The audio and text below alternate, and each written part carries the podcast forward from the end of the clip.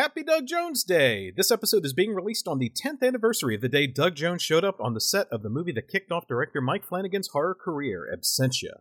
Back in episode 4, our Mike Flanagan Spotlight episode, we said we would celebrate Doug Jones Day ourselves. And what better way to do that than to go all the way back to one of Doug Jones' very first roles in a feature film.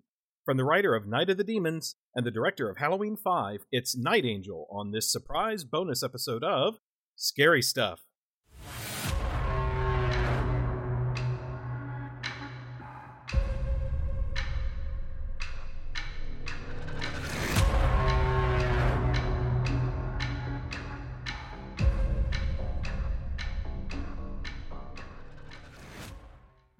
Hello, and welcome to this bonus episode of the Scary Stuff Podcast. I'm Eric Dellinger, and I'm wishing a happy Doug Jones Day to my co-host, Jacob Jones-Goldstein.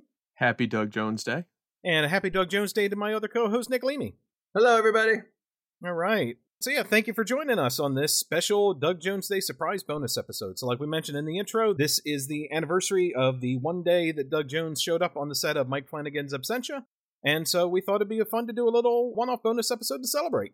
Yeah, I think it's one of the neater stories that we picked up doing the research for the Mike Flanagan episode, because Doug Jones is such a... just a lovely guy. Yes. He's like a background guy that you don't always think about, but he's just in all these cool movies. Mm-hmm. And we decided to do none of them. Well, we wanted to do something that was a horror movie and something that had him very prominent in it and not just disappearing behind a lot of makeup when he was not to the forefront. So we went all the way back to Night Angel. Yeah, so for this one, Doug Jones has been in a ton of stuff, and even just looking at just the horror genre, he's been in a ton of stuff. So in trying to pick a title for this, filtered out down to Doug Jones and just all the various appearances he's made in horror movies, and we were sitting and going through those, and I thought about it, and I said, well, wait a minute, let's just sort this chronologically and look at, like, what are some old ones that I might not be aware of? And the very first one on there, his very first entry on IMDb, is a movie called The Newly Deads, which is a Troma film. Troma! So many good people have come from Troma. I love Troma. So many have. That movie looks fascinating. Some really important people have come from Troma. It's great. Yes. And the Troma people were really nice at the New York Comic Con when I met them last year. Oh, were they there? Oh, they're lovely. Yeah, they had a big table. There were a lot of folks there. I didn't buy anything because I am not a Troma fan. Was Uncle Lloyd there? Lloyd Kaufman? Lloyd! No. There was nobody famous that I recognized, but again, I'm not a big fan of Troma. Like, I wouldn't necessarily recognize a lot of their kind of staple, but they were really neat. It was a fun table. So, yeah, that's about all I've got on Troma. I watched Toxic Avenger. Hey, a lot of big people came from Troma. You got James Gunn, Trey Parker, Matt Stone, Vincent D'Onofrio, Eli Roth, Samuel L. Jackson, J.J. Abrams, and Doug Jones. Yep. And we're not celebrating any of those other motherfuckers. Nope, just Doug Jones. So you know where our loyalties lie. Hey, I've always had a soft, warm spot in my heart for the guys who love the horror makeup like I do. And there is no doubt that Doug Jones is down for horror makeup. Yeah, he absolutely is. Not so much in Night Angel. Which is what made it interesting. So Doug Jones, by his own admission, when he got into Hollywood, his goal wasn't to do heavy makeup work, the stuff he's kind of become known for now. He's kind of a natural fit for it because of his body type, and he has a contortionist background. And mime training. Also, isn't he like 9 feet tall? He's very tall. I meant to look up his height, and I didn't. He's tall, lanky, contortionist, mime training. Like, he's all about how to use that body he's got that's very unique. But when he went out to Hollywood initially to try and start getting some acting jobs, as he put it, he wasn't looking for anything makeup intensive. I listened to the episode of the Postmortem podcast that Mick Garris does with him on it from a couple months ago. And he mentions that when he first went out to Hollywood, he was pursuing, as he referred to it, as the goofy sidekick on a sitcom role, which is come in, do armpit farts, and ask for a cup of sugar from his neighbor. See, it's funny you mentioned that, because that really lines up well with this movie. Yes, it explains a lot about his performance in this particular, let's go with film. Yeah, it's a step to the side, which is, in this case, he's the goofy intern who comes in, ogles women, and bangs on the glass, pleading for sugar while you're making out with a demon older than time itself. I wanted to like this movie. I really did. I mean, it, like you said in the opening, it's by the people who made Night of the Demons. It's directed by the same director of Halloween 5 and Omen 4. You know, there was a lot that was going for it theoretically, and then I just got into it. I'm like, oh, well, Doug Jones is good. I like Doug Jones. Doug Jones is great in this movie. One brief note here. You said it had a lot going for it, but you also said directed by the guy who did Halloween 5. And I only say this because Halloween 5 is generally considered the worst of the original run. And the only thing that saves it from being the absolute worst of the Halloween. Look up any list. The only other one. Six. Six is bad. The original cut of six. Not the producer's cut, but the original cut of six. Six is rough. I remembered really hating five, and I went and I checked a bunch of lists that put them in order. Here's the deal. Like internet lists, not me. Five is not great, but it didn't kill the franchise either. The only one worse than it in every list that I looked at was the one where Jamie Lee Curtis dies. Resurrection. Yeah, Resurrection 8. Yeah, which is, to be fair, a big pile of shit. But Busta Rhymes. He's great in concert. But five is also, it's bad, but it's also boring. So I wouldn't, all I'm saying is on the resume here, the fact that this guy happened to do a Halloween movie, not an upside thing. I like that a movie being boring is like the number one sin it could do for you. That is definitively, like, when you hate a film, it's boring. Well, yeah. I mean, I don't want to be bored. I'm watching horror movies. Generally a bad thing for horror movies, but it's funny, for all of Night Angel's problems, boring is not the top of the list, I would say. I would not call it boring. But we'll get into that. It doesn't make enough sense to be boring. Correct, and that works in its favor. When we looked into doing this, I started playing it, and when I got to the very first scene with Doug Jones, and we'll get into the plot details in a bit, but when I got to the very first scene with Doug Jones, I said, I think we're going to need to do this, because just based on him in the first scene. Then when I got to the second scene with Doug Jones, I said, we have to do this. And that was when I sent a message and was like, we got to do Night Angel. But I went ahead and finished it. And it worked out well because he's in it a surprising amount. So It actually worked out pretty perfect. Plus his first line is rib melons. So, you know. Oh, my God. Well, you ripped the Band-Aid off, so I'm going to address it now. This is the single most misogynistic film I think I've ever seen. It's ridiculous. Wow. It's up there, but wow, single most. Ooh. Well, in most 80s and 90s misogynistic films, at least your lead is like somewhat the good guy. Like he's the one good guy of the group. But in this movie, every single man cannot speak to a woman without hitting on her. Yes. Every woman is a sex object and every guy is the hot shit that's going to maybe just get through this time. You know, it's ridiculous. Ridiculous. Every male character in this movie could probably politely be referred to as repugnant. Yeah, that's the nice way of referring to it. But the key word in what you said there is 80s. And what I would say is for anyone who hasn't seen this or hasn't heard of it, but if you are a fan of 80s horror, particularly gooey monster-centric 80s horror, check this out because this is arguably the most 80s of 80s horror. Yeah. Both in its visual aesthetic and very much in its moral sensibilities. Yep. So it's a fascinating watch from that respect. It's also interesting because it actually was released in 1990. So it's not technically an 80s movie, although it was filmed in 88. Yeah. And it's funny, if you look on IMDb. It was filmed in 88, but it was styled after 1983. Yes. Yes. Particularly the fashion. Yes. Yeah, a lot of folks, if you look at, like, the director, Domenico Finin-Girard's IMDb entry, you see Night Angel after Halloween 5, which was in 89. So you look at that and you think, oh, okay, he did Halloween, then he did this. And so it's nope. He did Night Angel, and the post-production on this was such a clusterfuck and went on so long that he was hired for Halloween 5, rewrote the script, shot it, and the movie was released before Night Angel even came out. Wow! And another, speaking of 80s horror touchstones, though, like we mentioned, this is also from the writer of Night of the Demons, which is one of my big horror omissions. I have not seen Night of the Demons. Neither have I. It's a lot of fun. I enjoyed it. I've seen, I think, all three. There's three of the originals again. I think there's a remake. Yes. Although I got to say, based on this and based on Halloween 5, I'm not in a hurry to see them. I can say this much. It's better than this. You are still going to hate it. It seems likely. I enjoyed it, but it makes less sense than this movie. And I would honestly say I didn't hate this movie because, again, it doesn't make enough sense to hate. I did not hate it. Or love. I did not hate it. It's just, it is a movie. It more like it happened to me then I watched it. I was more offended by it than hating it. But, you know, it at least had some moments I appreciated. It's funny because I wasn't overly offended by it just because it seemed so typically rooted in 80s sensibilities and the way all of this shit plays out. Mm-hmm. The only thing that was different, really, from this, from almost every other 80s schlocky kind of horror movie, was that Doug Jones also played an asshole. Which for me was a first. Well, yeah, but in every other 80s movie, his character is the nice guy doofus. Fair. And in this character, he's an asshole doofus, which is very different. Oh, he's a raging asshole. Yeah. Yep, he's every bit as bad as everyone else. He's just more awkward about it. Right, but that's the main thing that set it aside from anything else to make it seem more misogynistic than... Look, I'm not arguing it's not misogynistic. Let's be clear on that. It's hard not to. It's just not more misogynistic than so many other things. It's just that one tweak where the guy who's very clearly supposed to be the comedic relief... And he isn't comedic relief. I was more offended by the racism in the movie, to be honest. But we'll get to that. Yes, we will. Yeah. Well, let's get into it then.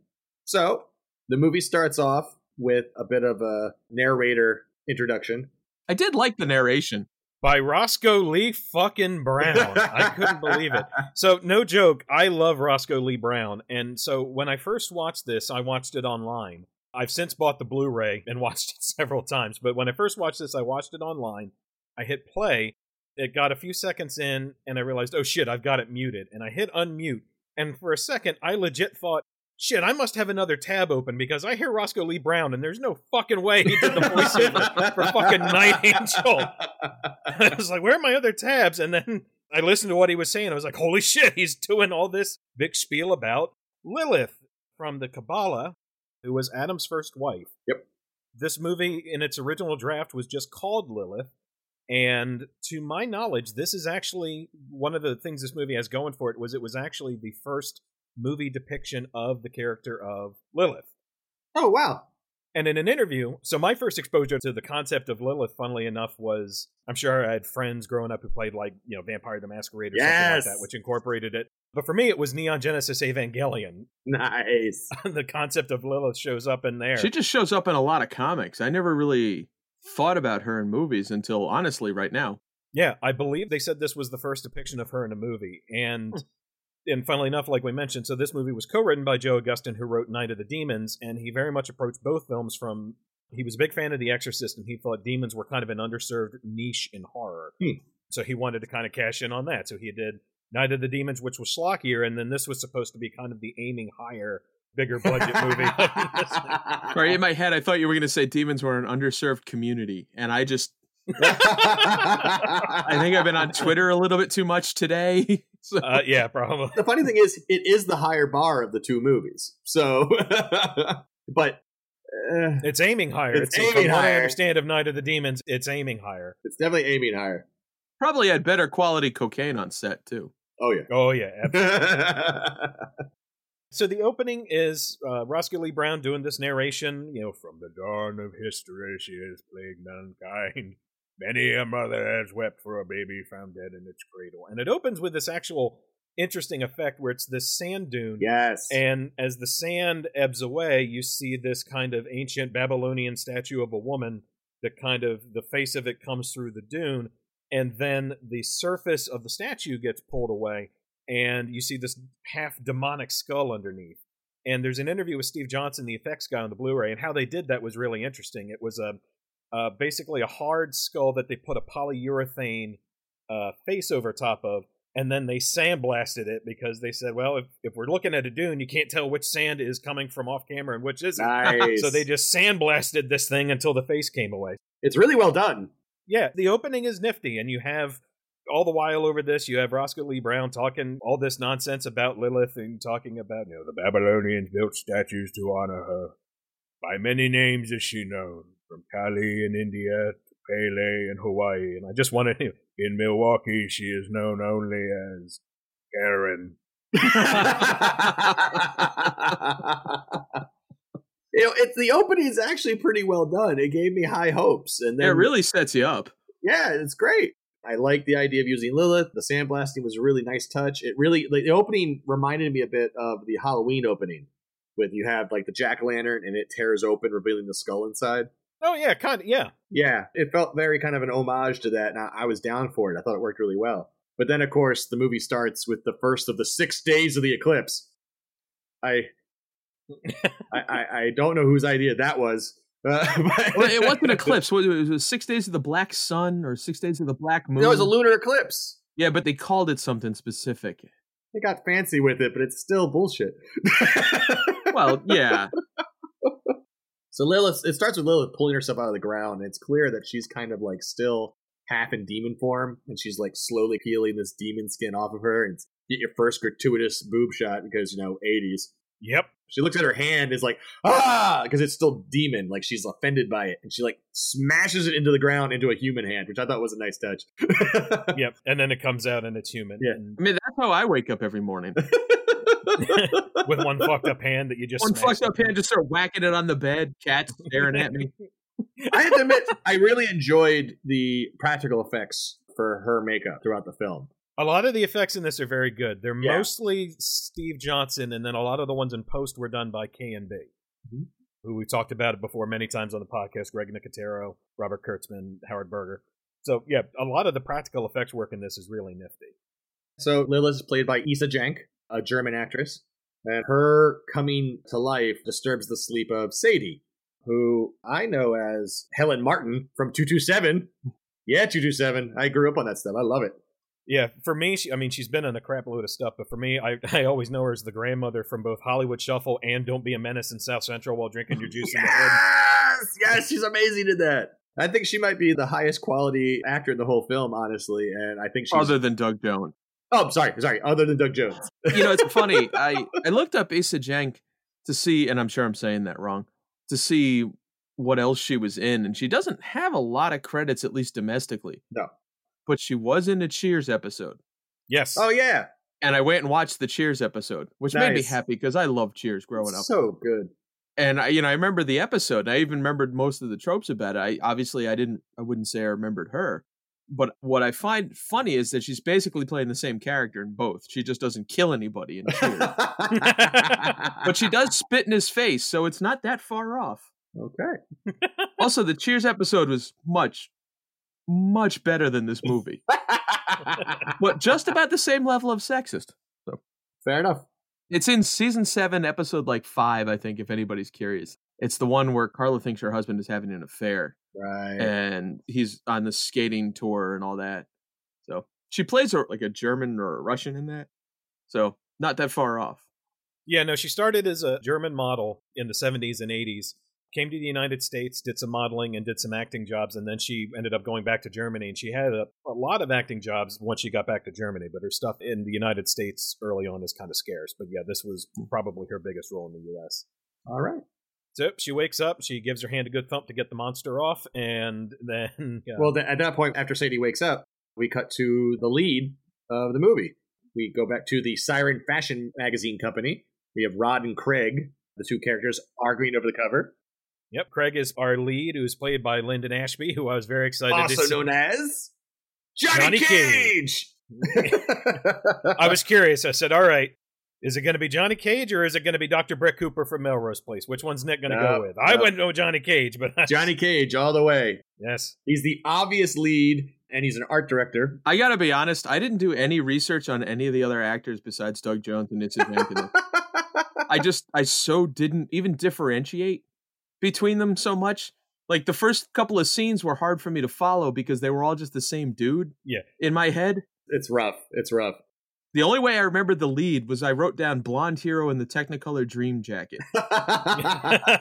So I was able to remember him in later scenes.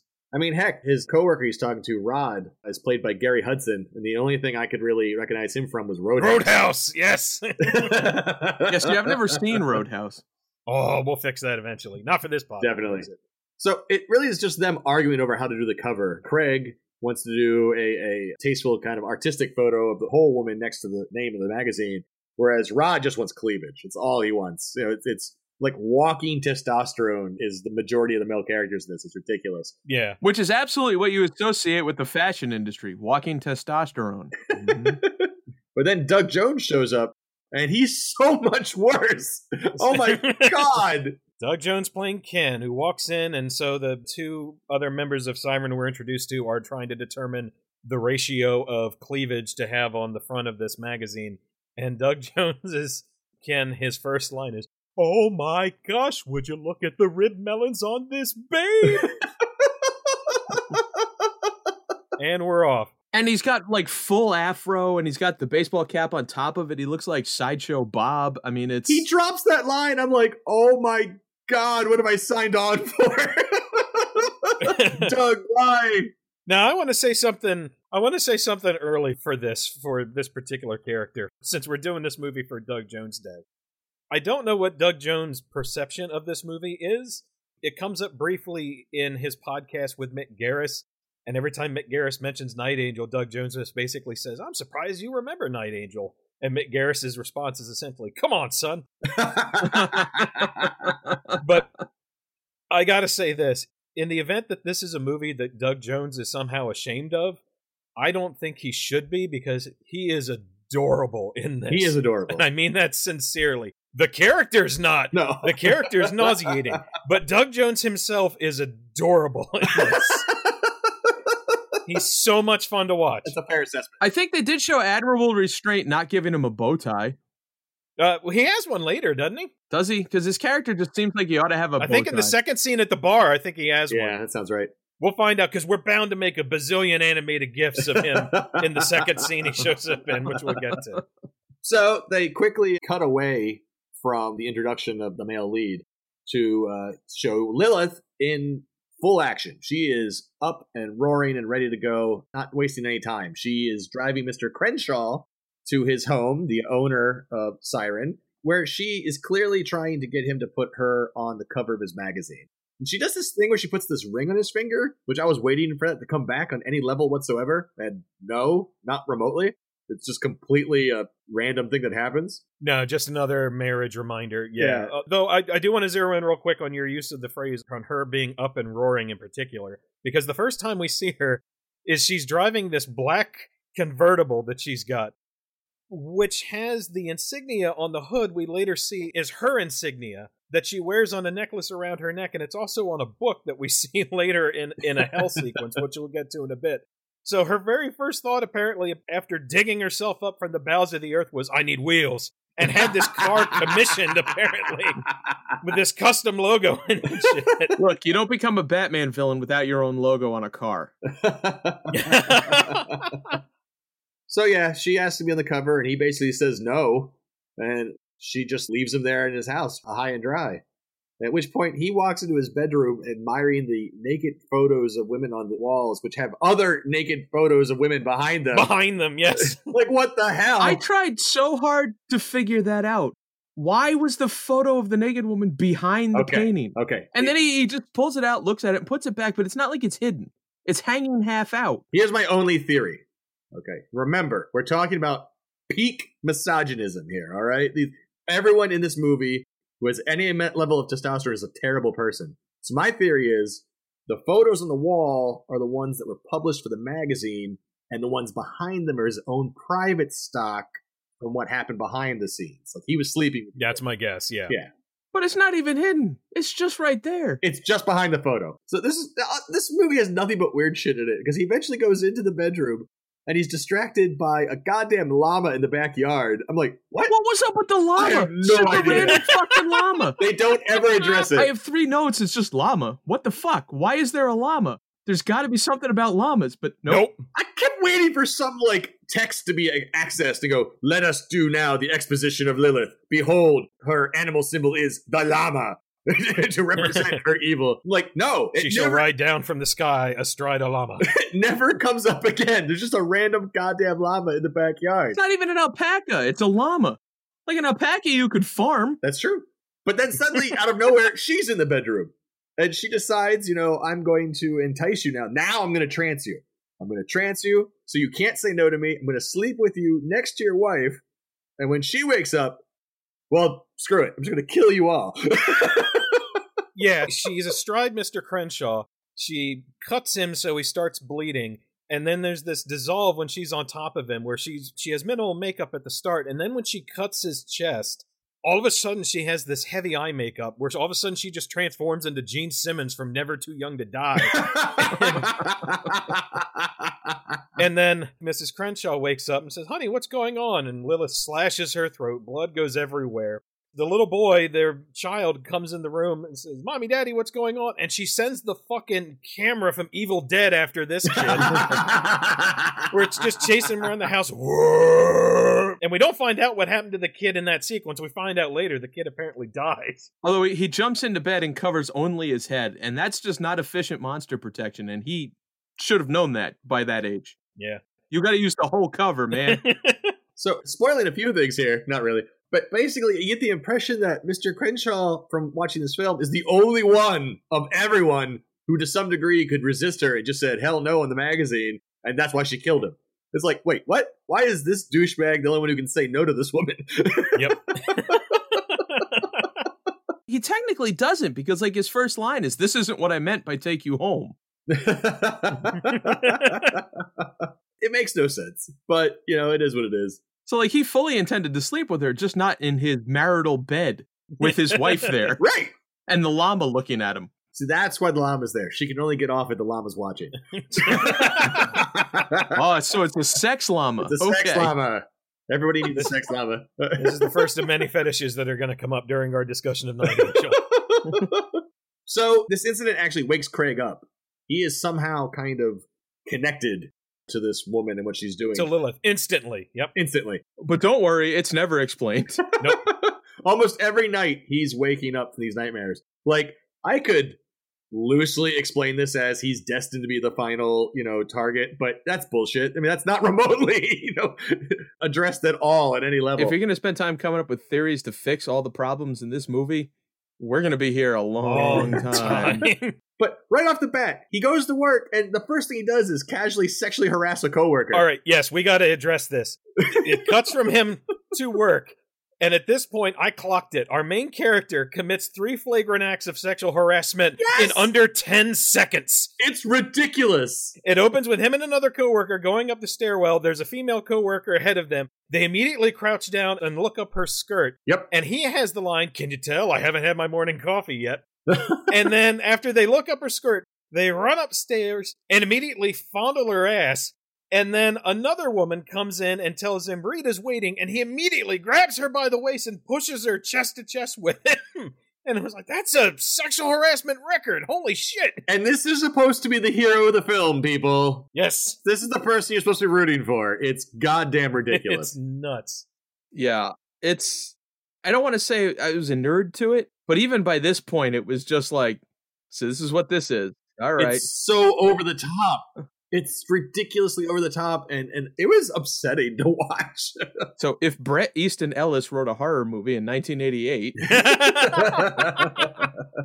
Now, I did get excited at this point after this awfulness, because one of the first coworkers he runs into is Rita, who is played by Karen Black.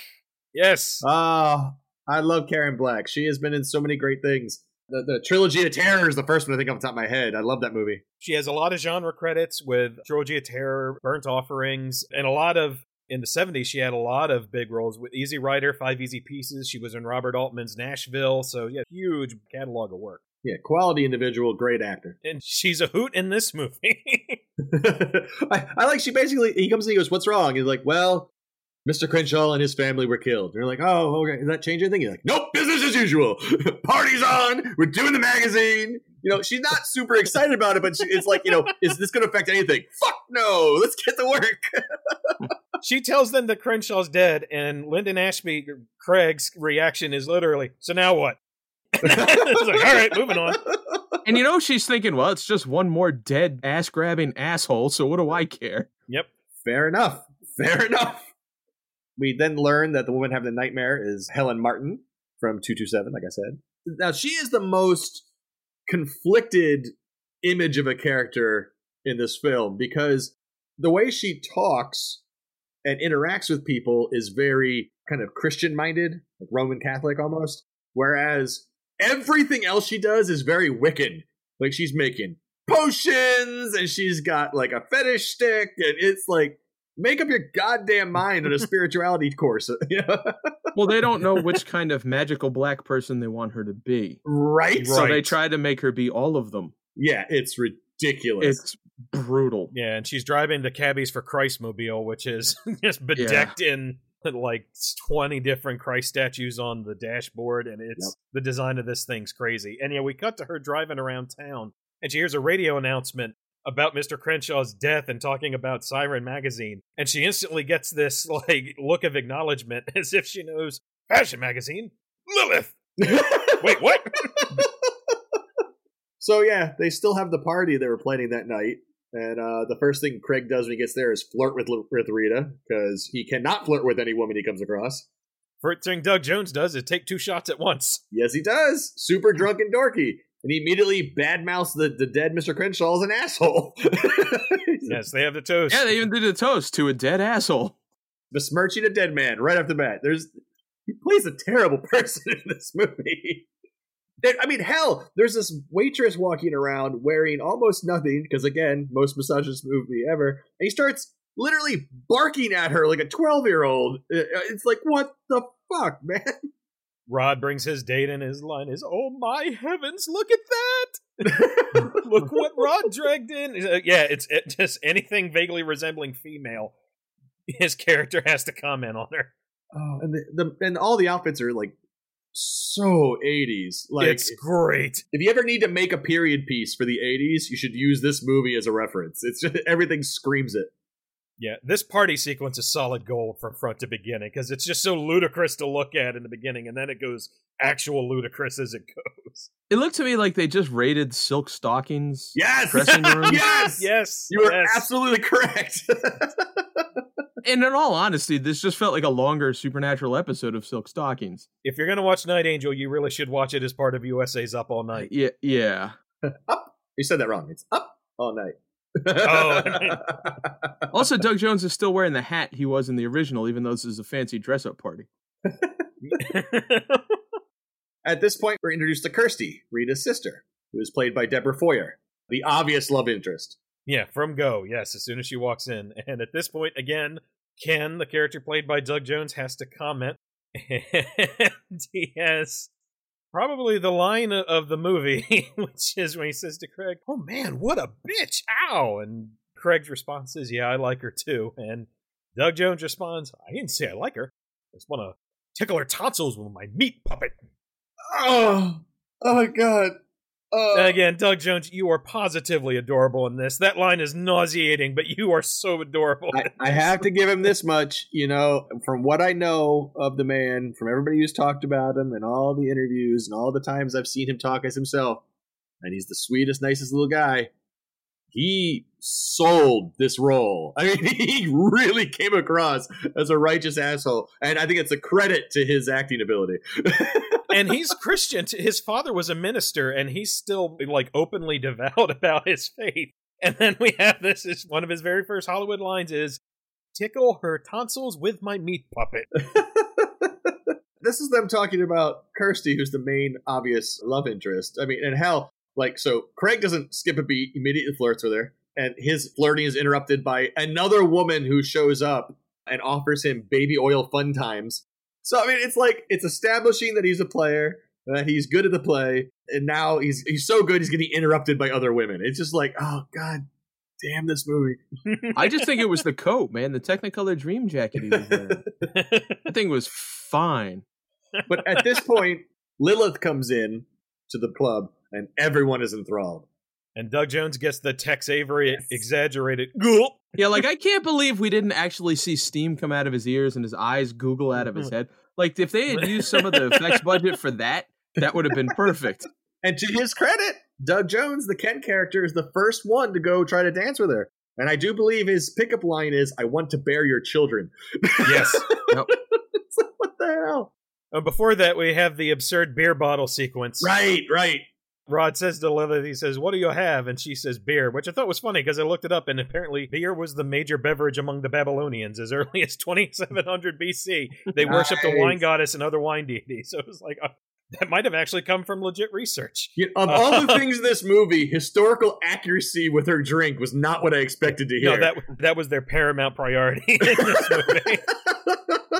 And then she has the sequence where the bartender says, oh, it's not a screw off top, but she pops it off anyway. And then just begins licking the rim of this thing. Like, fillets the hell out of it. Yeah, you would think one shot is enough. They cut to it 4 times. Oh, it doesn't just end. Licking the rim of this thing. It's bonkers.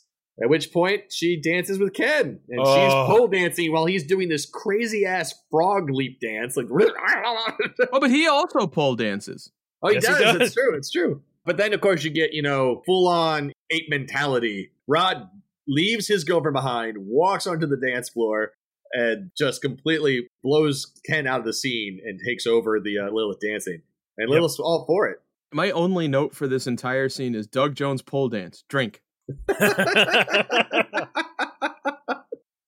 this is the funny part. So she's, so enthralled, both Rod and Ken, that while she takes Rod out of the club, Ken chases them down. Yes. He grabs the cloak she's left behind and chases after them. In hot pursuit. At which point, this is so freaking odd to me. So he takes her to a goddamn hotel where they get into the lobby and no one is there.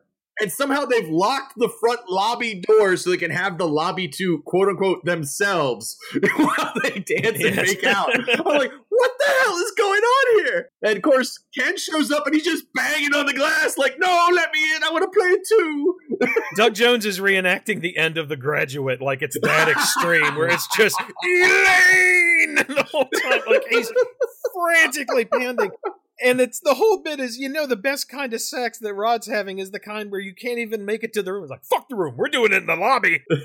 And Ken's there, literally with his face smashed flat against the glass, going, please, no. And she starts undressing and tempting them both. And she backs up into the elevator, which is now lit bright white, like it's the gates to heaven. Yep. It reminded me of that scene from Love in an Elevator for Aerosmith. Just the doors open and it's perfect inside. He goes. So they were trying to live it up while they went down. That's right.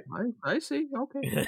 And he chases into it after her. And that's when you learn that, nope, there is no cart. And he falls down the elevator shaft and impales himself. While Ken apparently literally smashes himself through the glass. It looked like he severed his whole goddamn kneecap off. Yep.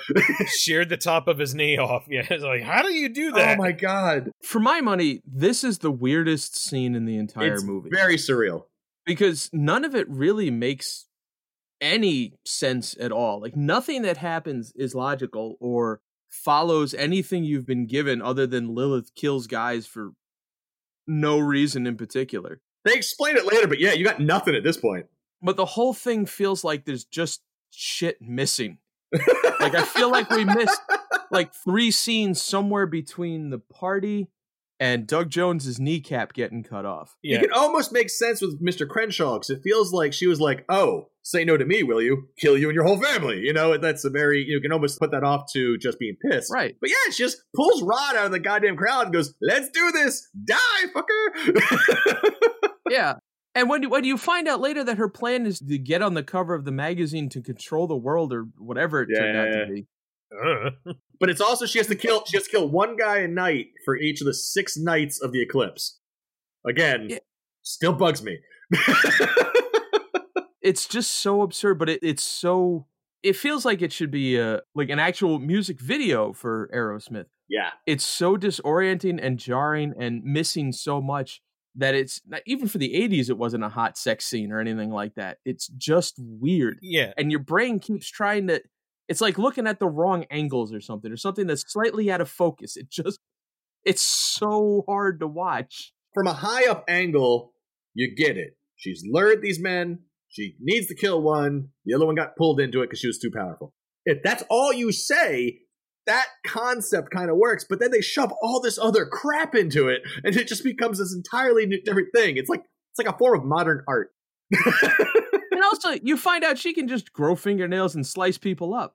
So she doesn't do that in the car. No, she kills him with an elevator. On the first floor. Right.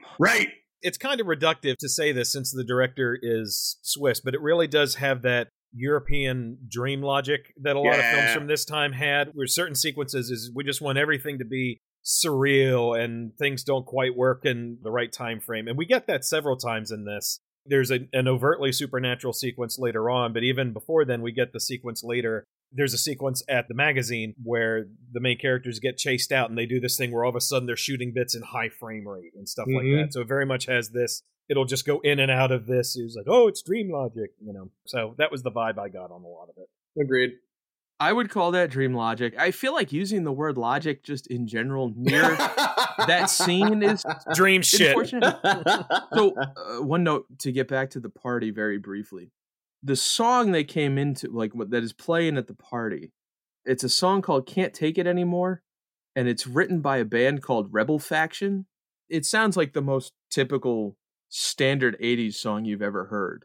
To the point where when I heard it, I'm like, well, is that REO Speedwagon? Is that, you know, it's got to be one of these 80s. And I hadn't heard of Rebel Faction. So I looked them up, and it's basically two guys named Larry Hester and Terry Quinn. And they got their start, they'd been around a while, they got their start in the middle of the 70s in LA. And their first performance, live performance together, not necessarily as Rebel Faction, I think it was as like the Larry Hester Band or something, was opening for Tom Petty at the Whiskey A Go-Go when he was doing the album launch party and launching his first world tour. Holy shit. The song you're hearing in that thing is by people who started their career by helping start Tom Petty's career. Oh, wow. And here we are.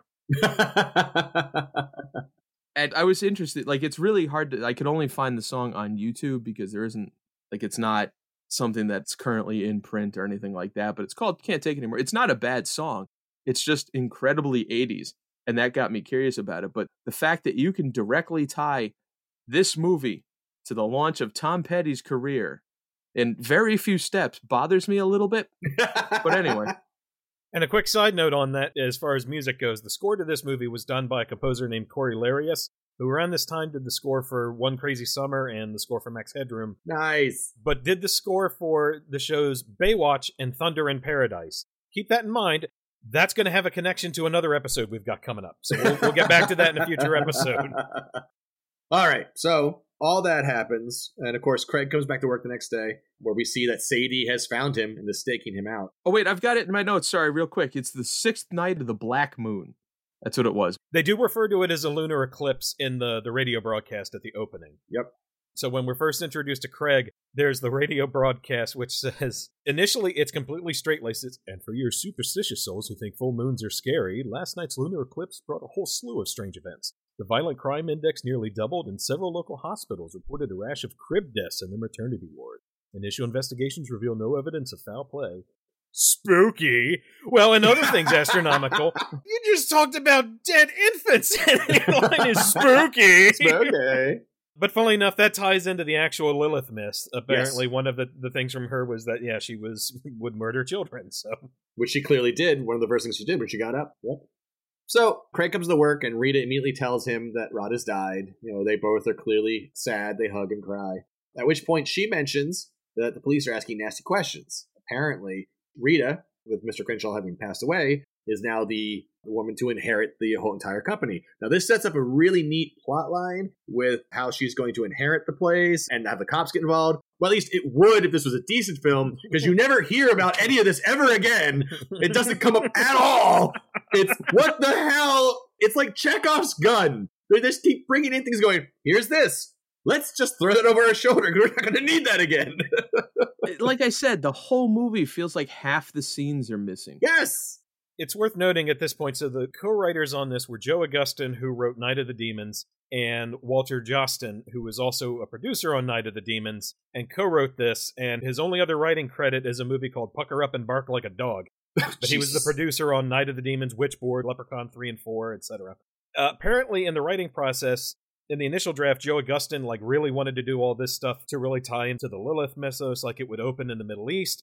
She would be a woman of Middle Eastern descent, and apparently Walter Jostin's suggestions were just, no, simplify it, simplify it. He said, no, if Lilith were to come back, she'd be an American with big tits. Oh, my God. So a lot of the stuff I think we get were just kind of where there was a draft of it. And I'm not saying Joe Augustin's initial draft was a masterpiece. Who knows? But it does sound like a lot of the problems are a result of something getting simplified and truncated as it went. So just put through the mill, as it were, and chewed up and spat out, and you get this what you get. Yeah, and Joe Augustin says on the Blu-ray, he says there was always a threat of if the producer doesn't get what they want, they're just going to shut the movie down, so give them what they want. Yeah. That certainly makes good sense as to why, but they should have just taken all of it out instead of leaving bits of it in. Yes. So yeah, Craig ends up leaving late at night from work. He looks a little drunk, honestly, but they don't actually address that or do anything with it. He has more nightmares that night. Kind of get the feeling he's equally touched like Sadie. And then it's the next day at work, and they're looking over pics of the party, where he sees Candida, Lilith, and Rod, and her pics start to give him a headache. Her in film has a physical effect upon those who look upon her. This is like the first touch of that they kind of give. Yeah, most of this movie is Linden Ashby looking perplexed, be it in actual confusion or because he's in, mental pain of some sort and getting a headache. But most of it is just him with a furrowed brow for one reason or another in this movie. And then, so while he's at work that day, Kirsty, Rita's sister, shows back up, and she starts showing off her jewelry that she makes herself, using silver, which he refers to as a very powerful metal, and she also does a lot of work with birthstones. Hers is opal, and then she asks Craig what his would be, and he has no idea, but he gives her the birth month, and she says, oh, amethyst. February. Spiritual and very powerful. They got that one right. It's true. Is it? Okay. Yeah, it is. That's right.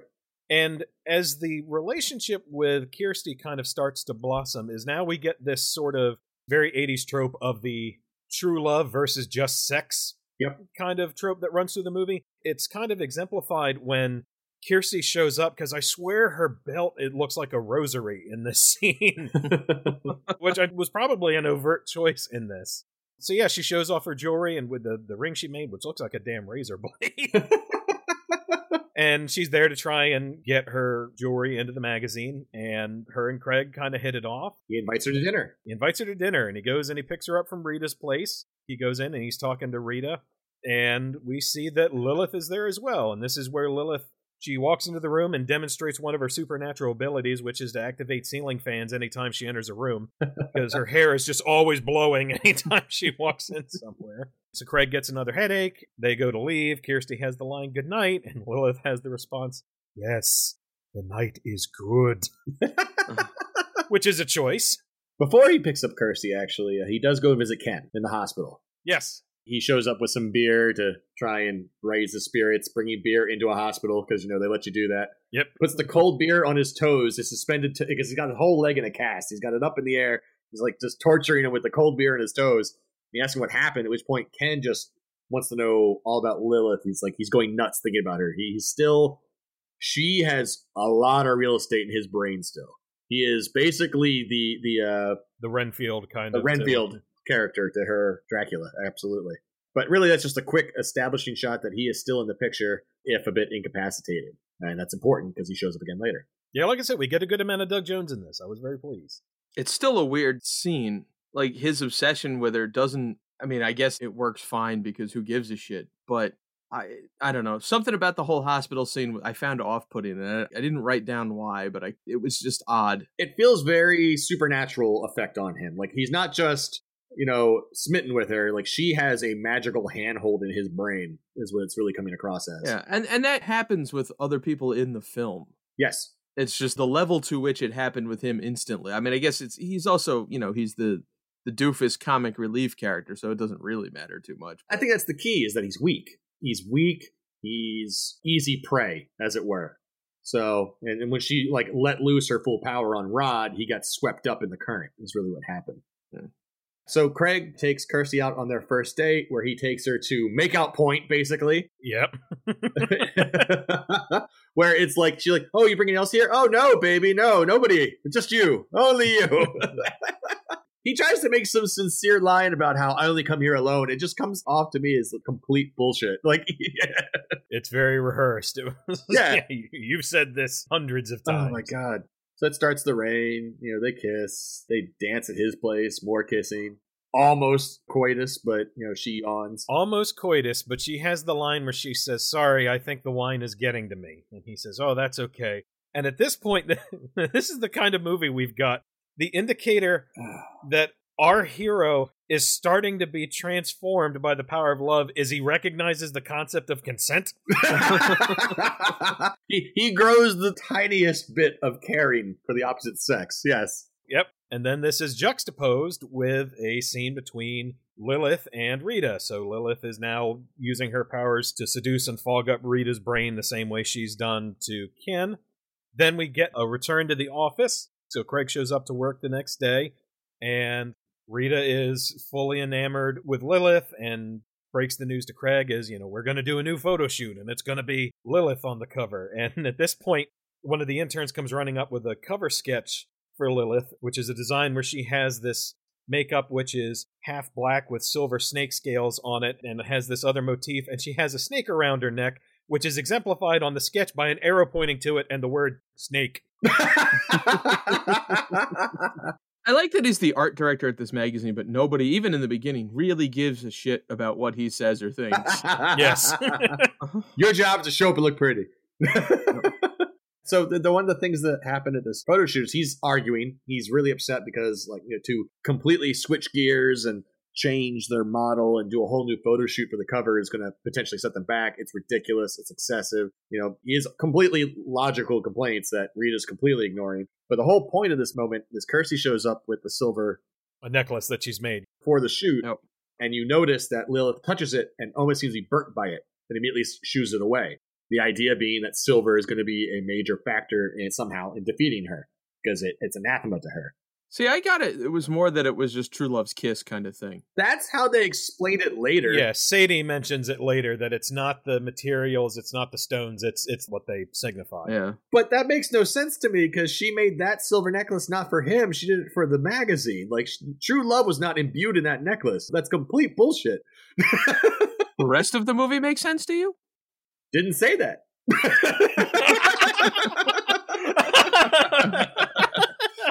Never claimed that. You have a harder time explaining this away in your head than other things. There's no explaining this. It's just wrong. I said on the laundry list of shit that doesn't make sense, this is on there. It's like in my head later on, she goes, oh, it's because it's a symbol of love. I was like, bullshit, it's because it's silver. If it's not because it's silver here, then it makes absolutely no sense earlier, so you're just dumb. I believe that's our first broken rule anger from Nick today. It makes no sense, all right? It is not going to be the last. I'm not arguing it makes sense. I'm with you. It is inconsistent. It doesn't make any sense. But nothing else does, so I just kind of rolled with it. Like, this is one of those movies where after a while, and I mean like 5 minutes in this, really, it happens pretty quick. Some movies you watch and you're like, okay, I kind of understand what they're going or what they're thinking for. Yeah, this logical inconsistency bothers me because everything else was relatively consistent or whatever. This one is just, it comes out and it just goes blah, blah, blah, blah, blah at you. And your only logical response when a movie goes blah, blah, blah at you is to go, all right, let me buckle my seatbelt and just let this happen. It feels like they were like, well, how does this scene work with the previous scene? They're like, well, don't ask me that. Just tell me, does it work in this one scene we're looking at? Like, well, in the one scene we're looking at, yes. He goes, then shut the hell up and keep rolling. For movies like this and movies in this period, I assume the script supervisor was cocaine and move on. Yes. So they leave the photo shoot, and this is where we get the real introduction. Well, at least the first significant introduction to Sadie, who is actively trying to save Craig. Apparently, not only is Craig chosen in some way, marked in some way, having nightmares because of this, but Sadie knows it. Sadie is well aware that Craig is the final target. Never explained. Nope. Never. No way does it say, this is why I know you're the one. Not addressed. Doesn't come up. Doesn't care about the other ones. Nope. Just Craig. But they write Sadie off. They go back to his place. There's a back rub, ass smack, sex. You know, the way you normally do it. We get another Lilith hallucination during this where he's making out with Kirsty and all of a sudden she switches to Lilith and we find out that Lilith has a xenomorph secondary maw inside her mouth with this black serpent mouth that shoots out and actually multiples. Yeah, she just starts shooting out snakes like she's some 80s toy where you squeeze it and shit thighs out. I thought they were going for some sort of Medusa thing here, but it's out of her mouth. It's never her hair. The new Lilith action figure with snake puking action. Blah! I've heard Lilith referred to as the mother of monsters, and like maybe like she bursts them through, vomiting them out into the world. But the thing is, I'm giving this movie way too much credit making that up, because that's my idea, and I think I would do well with that. But they just have to say, "Snakes, do it." You know, and the whole thing is technically an hallucination dream anyway, so it, like, this scene doesn't have to have logic. Well, so this is your worst part of the film for you, right? No, look, it didn't happen. It's a dream. None of it's real. But you know, it wasted 5 minutes of your time, right? Well, I'd say it wasted an hour and 36 minutes of my time, but touche. This didn't bother me because I didn't care. Like, this wasn't an otherwise good movie that had a bad sequence in it. This was a bad movie that had a sequence that I didn't care about. That ship had already sailed. There was nothing to ruin for you at that point. Right. This was not a movie where logical inconsistencies bothered me after a while. And by a while, again, I mean 5 minutes. Like, who knows? Maybe the whole thing was an allegory for actual Joseph, you know, and the Technicolor Dreamcoat. I don't know, but I wasn't going to pick up on it because I didn't care. So he wakes up with a nightmare. She goes to try to comfort him, and she gives him this silver amethyst necklace to inspire him. It should protect him, too, conveniently. And she also says, "Craig, I love you," and he doesn't respond. Nope. But all part of his character journey. But yeah, I watched it. I was like, ooh, oof, silence. Yeah, then he goes back to work at Siren the next day, continuing to have headaches and continuing to have visions of Lilith. They bring in the black and white photos of the photo shoot of Lilith, and he takes a look at them. And Lilith turns herself into an animated GIF. It's just like the foreground at first starts moving, and then it's the whole thing where he's kind of hypnotized by this photograph. But it's not just him. Like, it starts in the dark room with the photos being developed, and as soon as they're finished, the guy just starts handing them out to everyone. Yeah, everyone there is intoxicated by her, and everyone there is starting to kind of fall under the spell the same way Rita has. Yeah, yep. Like, everybody has, like, one of two reactions. They're either kind of, like, dizzy and confused and out of it, or they're just, like, totally sexed out and starting to, like, you know, hit on each other. It's very much a one or the other situation with everyone who looks at the photos. But yeah, by the time he snaps out of it, it's because of a phone call, and it's like 9:00 that night. He's been just staring at this photo all day. It's Kirstie calling him to let him know that Rita is throwing her out of the house, so she needs a place to stay, and so he's like, all right, well, we'll meet me at the bar, and we'll figure this out. So he leaves, drives en route, Sadie tails him. This is where we get our first dose of Sirens Burnin', the big theme by Screamin' Jay Hawkins. Craig arrives at the bar first, talks to the bartender a bit. Oh, that exchange. That goddamn exchange. The bartender is like, not even the bartender is free of this. So Craig's like, how you doing? He goes, oh, you should have been here the other night. There was like two strumpets that nobody was here to flirt with or do anything with, so I had to take them both home. This is like, oh my God. And he actually says strumpets. Yes, he does. And then he says, is Kirstie here? And the bartender goes, I would have noticed a lone female. I'm like, oh my God. He also has Captain Kirk eye lighting in that sequence where it's just the shaft of life across his eyes. I was like, what the fuck? I had like a Simpson, you know, the, oh my God, he actually wrote Diddley in The Simpsons. That's exactly what I thought. It was like, oh my God, he actually said strumpet. Now, here's the best part. So he ends up... Here we go. He ends up leaving the bar, and I think he goes out the front door, but he ends up in some other room, which he's confused by. And then you see someone referred to as Samael. Yes, played by Phil Fondacaro. Of Willow fame. Oh, I love this man so much. Yeah, he was Von Karn Willow, and he was in a crapload of Empire movies, and we were talking about Empire films back in our Stuart Gordon episode, but he was in Troll, Dungeon Master, Ghoulies 2, so he has quite the resume. So now we get our hell sequence. At least I think it's a hell sequence. It could be a Christmas sequence because it's also a lot of red and greens, so it could just be Christmas. I'm not entirely sure. We get to the sequence of the film where, again, it has this sort of dream logic, but it also feels like Brian Yuzna and Screaming Mad George from Society just bum rushed the set, knocked out the director and the writer, and was like, it's our turn, motherfuckers! Because this movie goes full Society for about a solid 2 minutes. It's so fucking trippy. Weird. But it's clear he's walked into kind of a hellscape. Like, Samael, like, opens the book that would normally sign in blood because, like, you don't have to. You're with Lilith! And then he just starts walking past this, like, gallery of lost souls. You know, the first one being these people who are making out, but when they stop making out, you see they're actually connected by one cheek to each other. Yeah, they're melded together. We get a woman played by Susie Sparks of Jugs magazine fame. Of Jugs fame. Who, she does this thing where she takes her breasts and she lifts them, And then as she lifts them, it slowly exposes these two faces underneath. This is like, what the hell is that? And she's actually listed in the credits as woman with faces under breasts. Yep. And then you have a man crucified. You have some aristocrats drinking it up. Yeah, the man crucified one was my favorite one, which is guy looks like Christ on the cross, and he's sitting there in agony, but they bring him a sip of a martini at the same time. So while he's up on this thing, he's slurping a martini. Dude wrapped in barbed wire, a dude whose eyes swell out of his head. Yeah, so they roll skulls like bowling balls at one point. And then they get into the section of the place that's just all bondage gear. Yep. Cannibalism is occurring. Lilith shows up in her road warrior jacket in that sequence when she looks like she's about to demand gasoline. Yep. Yeah, it's just like, it's so out of place with the rest of the movie, which is basically kind of, you know, there's some dream logic to it, but it's a standard-ish horror movie. And then all of a sudden you're in Baskin. Well, to be fair, it's so weird. Lilith is a demon, so the idea of pulling him into her own private hellscape, while not too far-fetched, is not remotely set up. Like, there's nothing to insinuate that she's capable of this, but she totally doesn't. It doesn't really serve any purpose to what she's trying to accomplish. Well, anyway, no, it doesn't. Or the movie, for that matter. Everything the movie does, maybe not up to this point, but everything, taking the movie as a whole, implies he's to be, like, a final sacrifice. So why the frack is she trying to kill him on this night prematurely?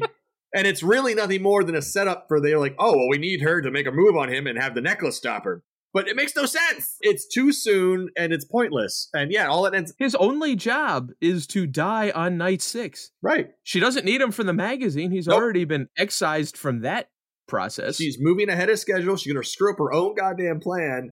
But, you know, hey, the necklace. We need to deal with the necklace, you know, and it's so dumb.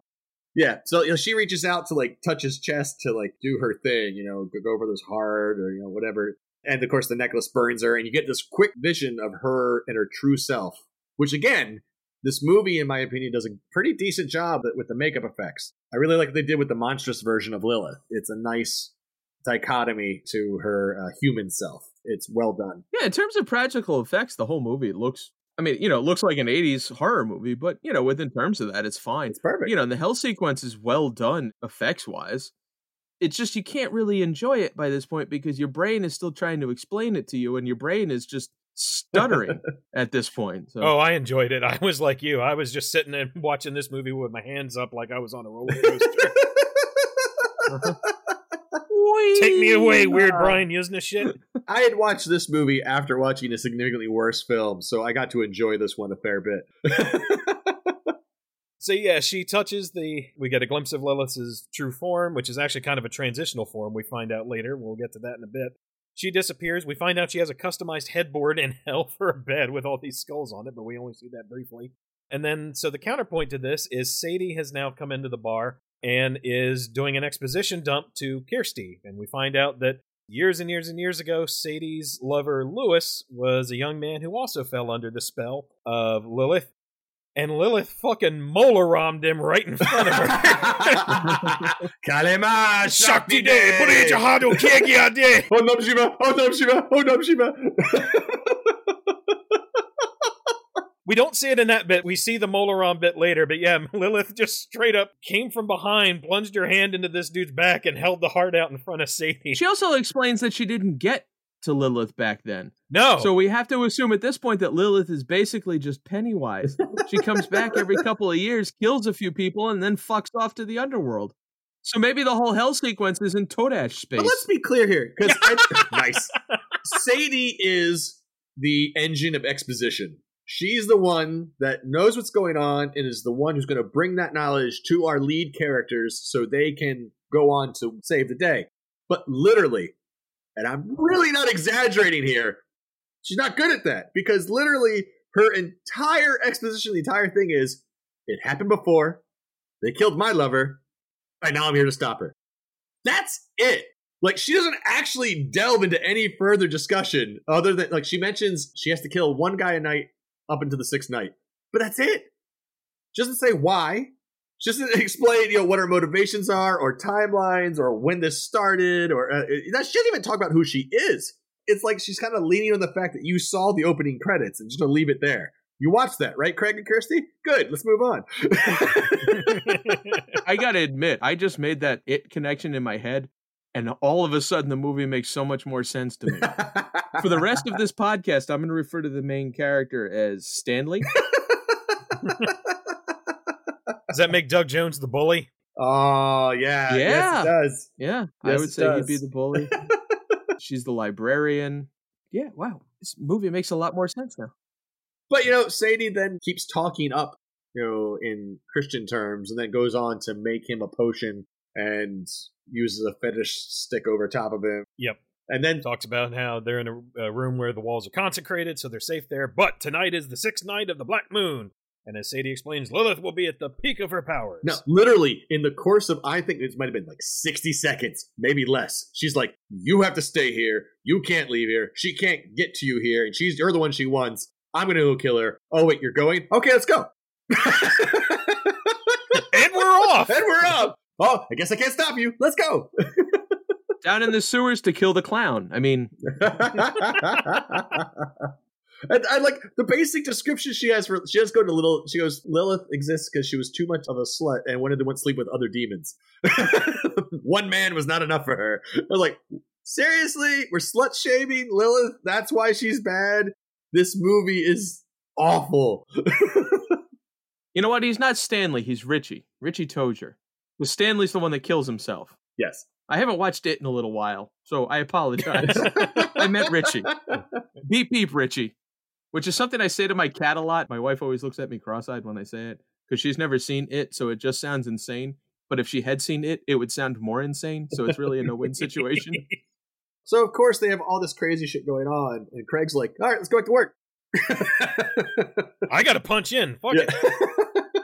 It's back to the Siren offices, which have now devolved into this bacchanalia with just this orgy with everyone making out. And this cult of Lilith, if you will. And it's not really any worse than the workplace was when we started. It's just putting all the stuff that was subtext out on Front Street in this place. Yep. If nothing else, it seems somewhat more consensual than the workplace we started with at the start of this movie. Agreed. Absolutely agreed. On that most fucked up of levels, it's actually a better working condition now than it was before. Because it's all consensual. Except they're all zombies? No, well, some. They're all... in the purpose of getting Lilith what she wants. It's going to be perfect. Well, right, but her whole plan seems to be to turn everybody at the magazine into sex-safe zombies who are not doing any work to get on the cover of the magazine. And I don't think she knows how book distribution works, because this is killing everybody is not an efficient way to get your books published. They are doing work. I'm a published author. I can say that. When he comes in, anyone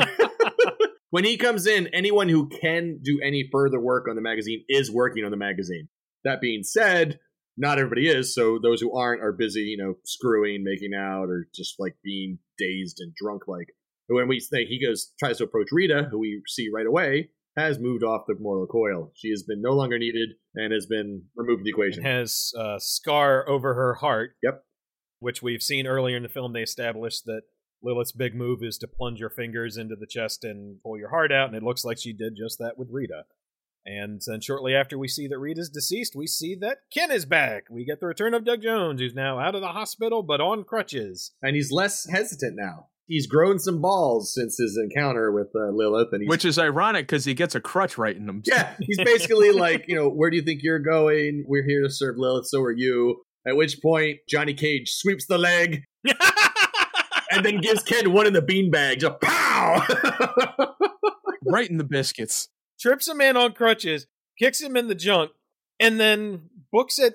Everyone in the building turns on him. This is ridiculous. They escape out of a window, Craig and Kirsty. They escape out of a window down to their car, and Doug Jones on crutches is already down there. He's beating him to the car. Honest to God, if somebody gives me a two-piece and a biscuit, I'm on that floor for about 15 minutes at this point. and Ken's down there with a Louisville Slugger and turns Craig's head into a baseball. Pop!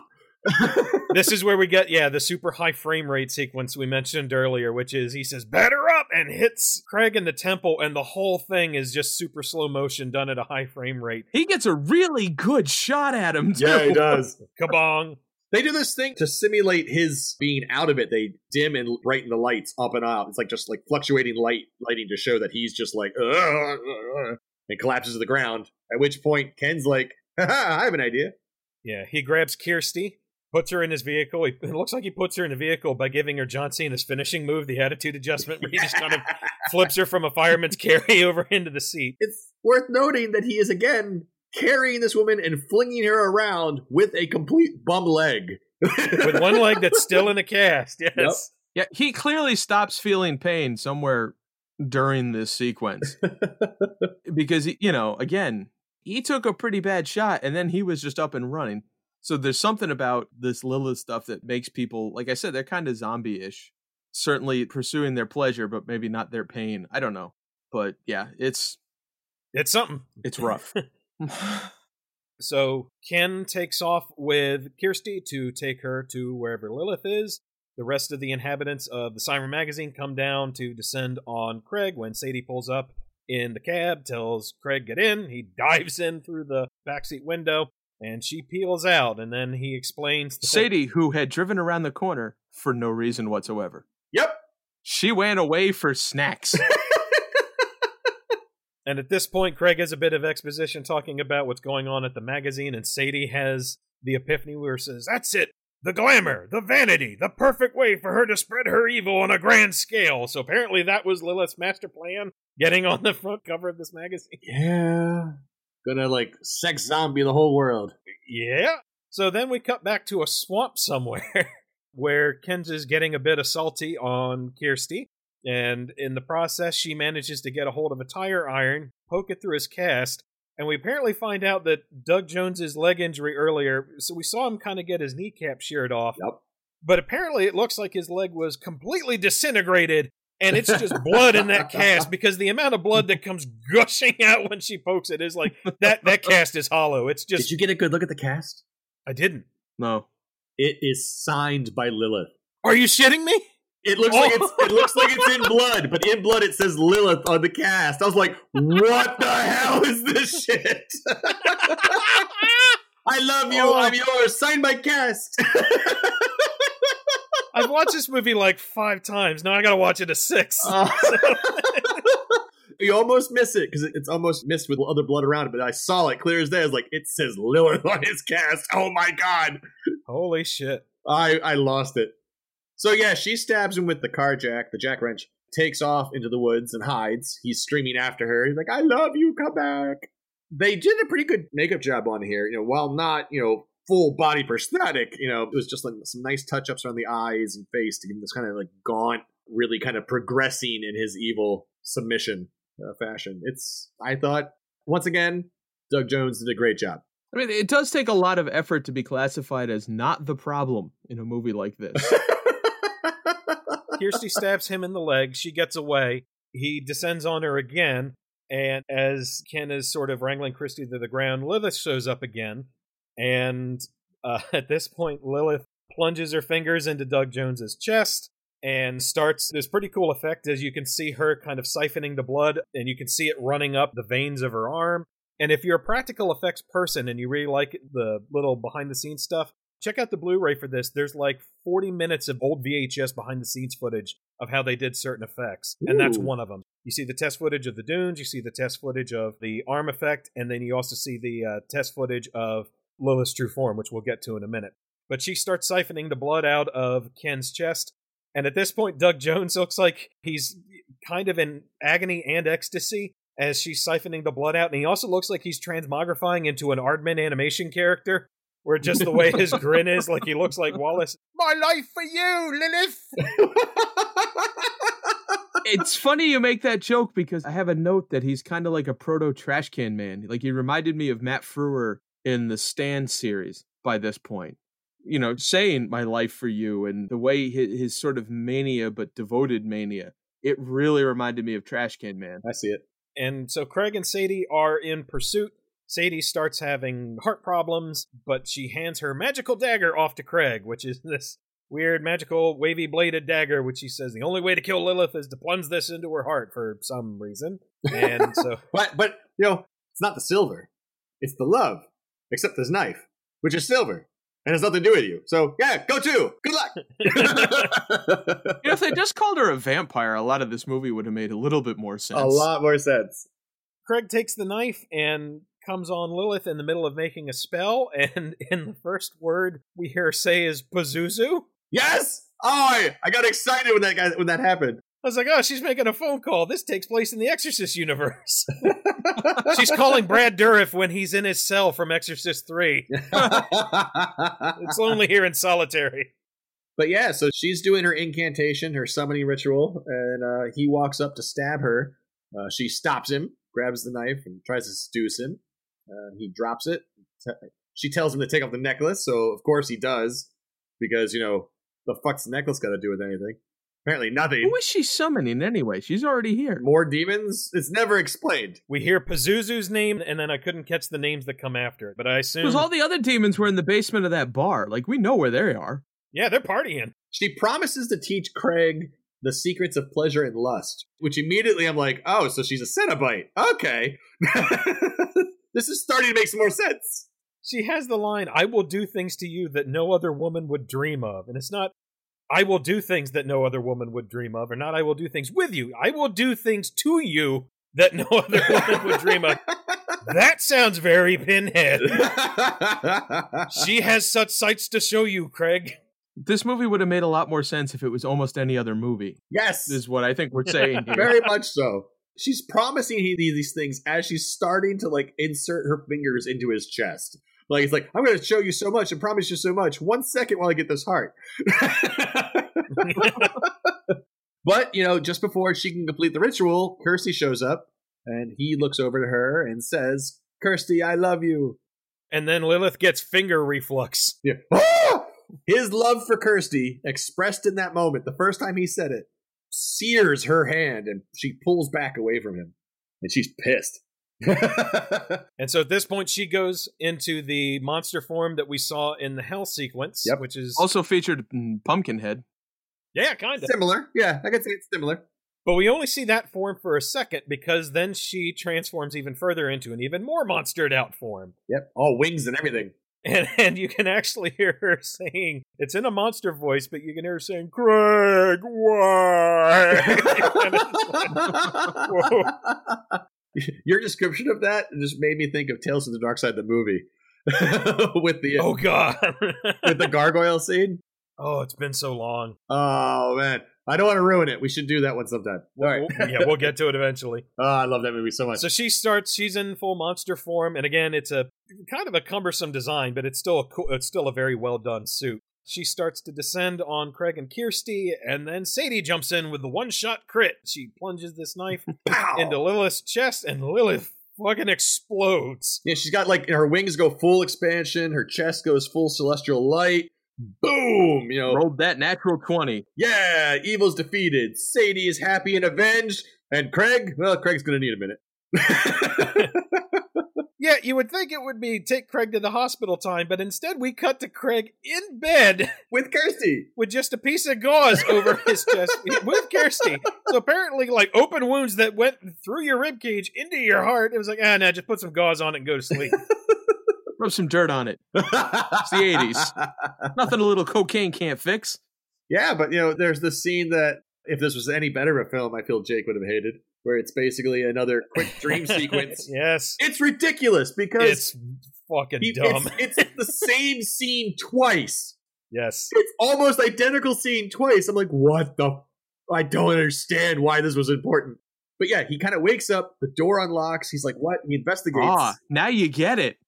No. The shoe is on the other foot, motherfucker. If there were actually two different events, I probably would have not cared as much. But it's like literally the same goddamn scene twice in a row for no reason whatsoever. Like, he gets up, he investigates, and he sees the magazine on the table. It's, you know, that, oh, fuck moment. The magazine. It still happened. And the magazine bleeds, and hands jump in the magazine, and he wakes up. Oh, it's a nightmare. And then he looks over, and there's the magazine on the table. It's like, oh, make up your mind. Did it happen or didn't it? And that's it. That's our pseudo-sequel bait ending that we get. Oh, my God. Yeah, it's the ending of this is... Can we isolate Nick's sound right there real quick for promotional purposes and me on Twitter, where Nick said, did it happen or didn't happen? Make up your mind. No. I'm just saying I need a soundbite for Twitter purposes. I'm okay when it doesn't happen, and I'm okay when it does happen, but when it's both, that's problematic. But anyway, the moral... I'm going to need a soundboard soon. Eric, don't feed the troll. All right. That audio is going to go missing. There was a hiccup. All I got was static. So the moral of the story really is that all men are awful pigs. Only a woman's love can save you. And, you know, who needs a complete story? Pretty much, yeah. That's my big beef with the ending is it's just weak.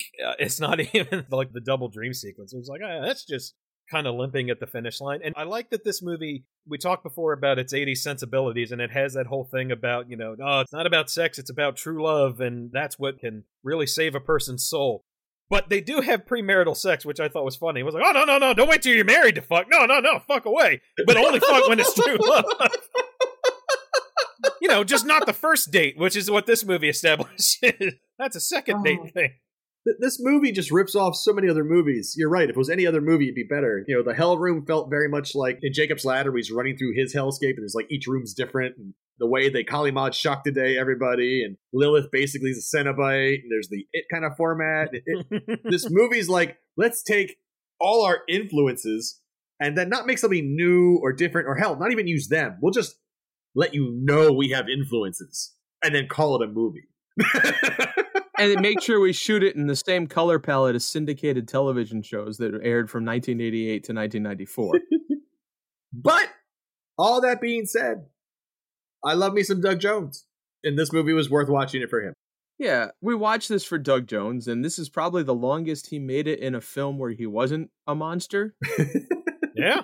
I think that was a pretty good call. Yeah, I do not think this is a good movie, but... Agreed. I was so excited seeing this, because this is the sort of thing I was hoping for, like, not to get all the time, but as part of doing the podcast, this was the sort of thing I was looking forward to finding. Seeing something on IMDb, and it's like, what the hell is this movie? Oh, it's the Night of the Demons guys, the guy who did Halloween 5, Doug Jones, oh shit, Johnny Cage, what's this? And going into it, sight unseen, and getting... It's not a particularly great movie, but it does have merit, particularly if there are moments in it that are interesting from a visual standpoint, be it from it being so ridiculously 80s, but also from the effects. It's such a product of its time. Yep. But there's parts of it that are legitimately interesting, just bits and pieces here and there. And again, I don't think this is great, but I'm so glad I watched it. It was thoroughly entertaining. And in all the times I rewatched this prepping for the pod, it was a breeze every time. There's a lot about this movie that's troubling from a gender role standpoint, from a misogyny standpoint, and racism. Don't forget the racism. Yep, racism. It's got it all. So there's a lot about that that's intensely problematic. But the movie is... It's zany enough at particular intervals as it goes that it never really drags. True. So you still get those bursts of, you know, bits and pieces. So like I said, if you haven't seen this and you are like a sucker for 80s horror. Or Doug Jones. Yes. You get a lot of Doug Jones in this for this early in his career. Yeah, I wouldn't say I hated it. No. I didn't like it for sure. But in terms of sitting down and watching a movie, sometimes it is fun to just... have a movie tell you right up front, do not take me seriously, even a little bit, and just sit back and try to enjoy the ride and revel in some absurdities. And this was good for that. I didn't, like you said, I didn't mind watching it. I didn't feel like I was looking at the clock waiting for it to end. I'll never watch it again. And odds are I'll purge most of it from my memory and have to listen to this podcast to remember that I even watched the fucking thing in 2 weeks. But it wasn't a drag. It wasn't boring. It wasn't disinterested. It was just trying to do a lot of things it didn't do. Yeah. It failed at almost everything it tried. But somehow in that failure became, I don't want to say so bad it's good, because it's not. I don't even know if it'd be a good party movie. We didn't watch it together. It is not a good film, but it is mildly entertaining. Yeah, you're right. At no point was I like going, dear Lord, kill me or brain me with a brick. You know, I watched it and I was like, wow, that was pretty bad. All right. I like any of the movies though. It's fine. It didn't make me mad like Castle Freak did, which we talked about in our Stuart Gordon episode. So the one thing I'll ask is when you do go through your memories and start purging things, please don't purge the memories of Doug Jones dancing. Yes. I can't. His pole dance is the only thing I got out of this movie.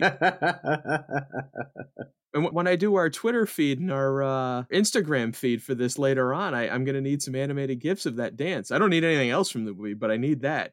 Maybe him getting the hard knocks right in the mean Doug Jones machine. So, so one request to the studio audience out there. If you're listening to this and if in any way you happen to know Doug Jones and then reach out to him, would love for you to let him know that, you know, we're thinking of him on his day. We were happy to watch this in his honor. Absolutely. I would say have a happy Doug Jones Day. Happy Doug Jones Day. We'll be back soon with another bonus episode, actually. But in the meantime, this is Eric Dellinger wishing you a happy Doug Jones Day. This is Nick Leamy. More than happy to watch these films for you. And this is Jake Patterns Jones saying happy Doug Jones Day. So happy Doug Jones Day. We'll see you soon. Happy Doug Jones Day.